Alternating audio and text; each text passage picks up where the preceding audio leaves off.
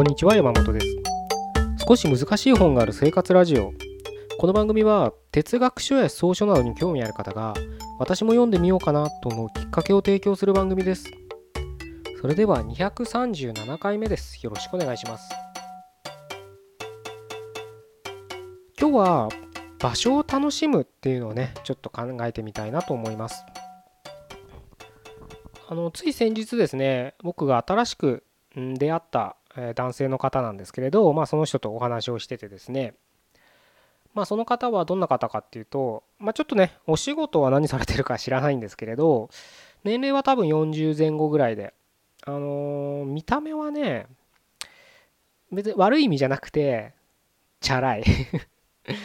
結構ねまあ40歳ですねって言われたら見た目は40に見えるんだけどうんなんか髪型とかねあと着てる服とかを見るとなんだろうな。やんちゃっていうかねなんまあでもチャラいっていう言葉が合うのかな。うん結構、うん、そういうイメージを僕は勝手に受けましたけど。で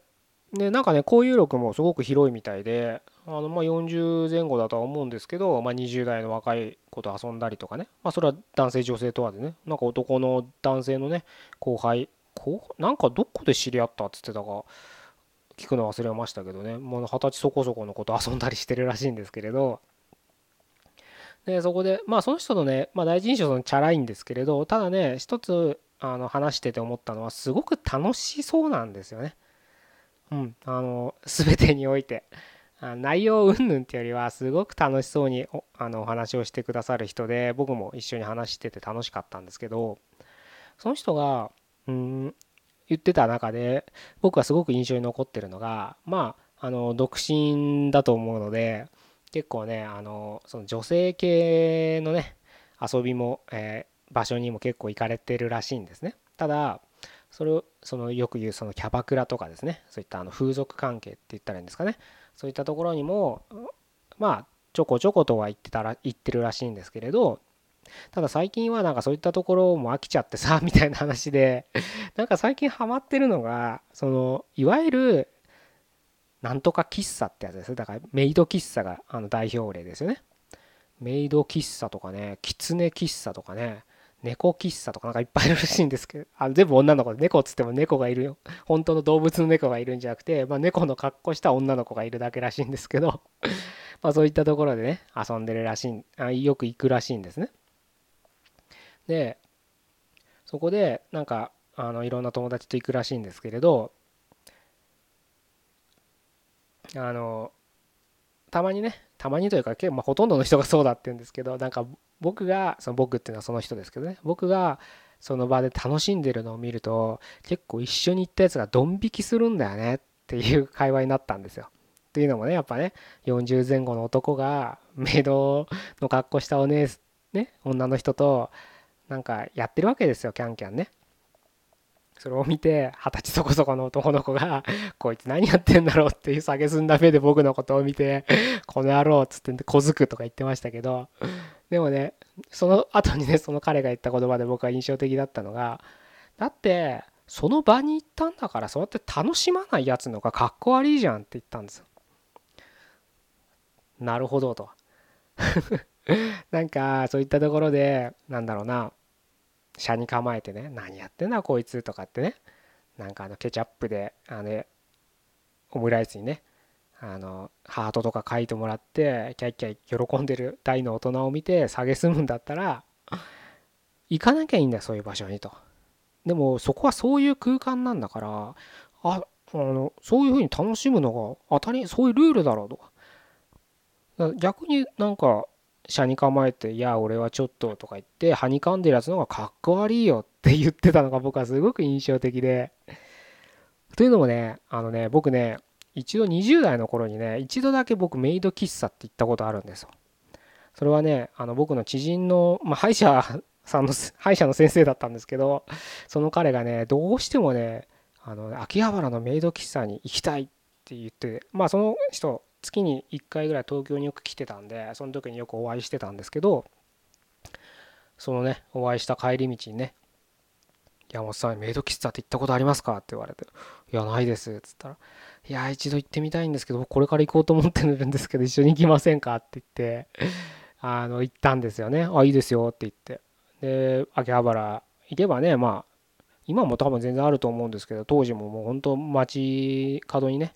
あの立ってますからメイドの格好した人がまあそういう人をねいろいろ話を聞いてじゃあここにしようかみたいな形で行ったんですけど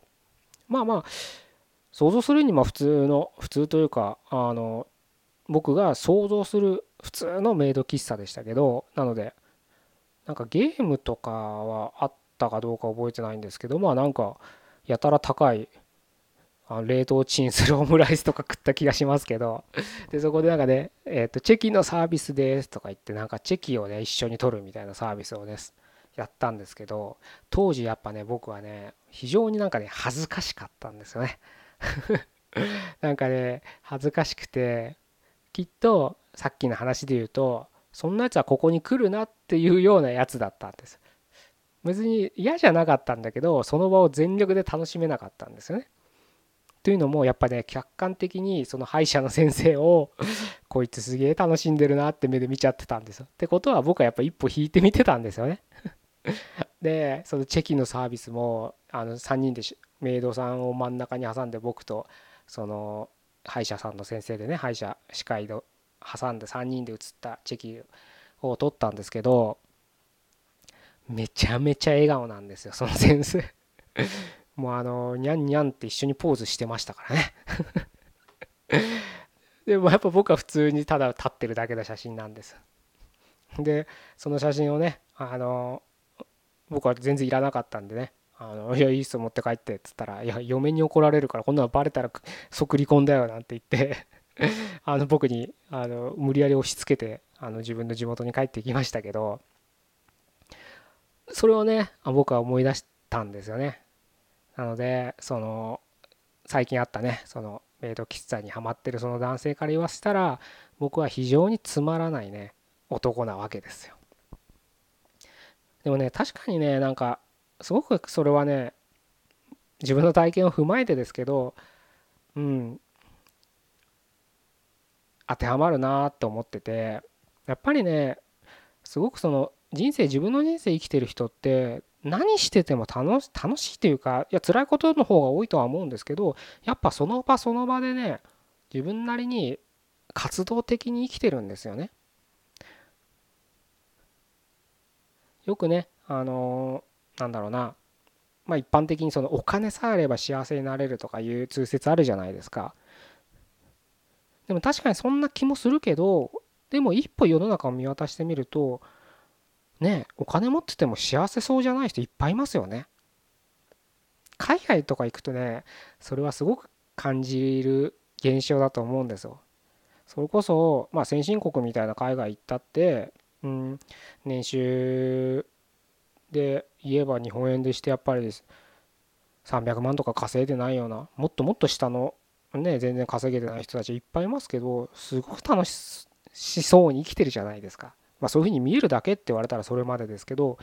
でも実際僕はそこに住んでる人たちの話とかも聞いたり日本人を通してね聞いたりすると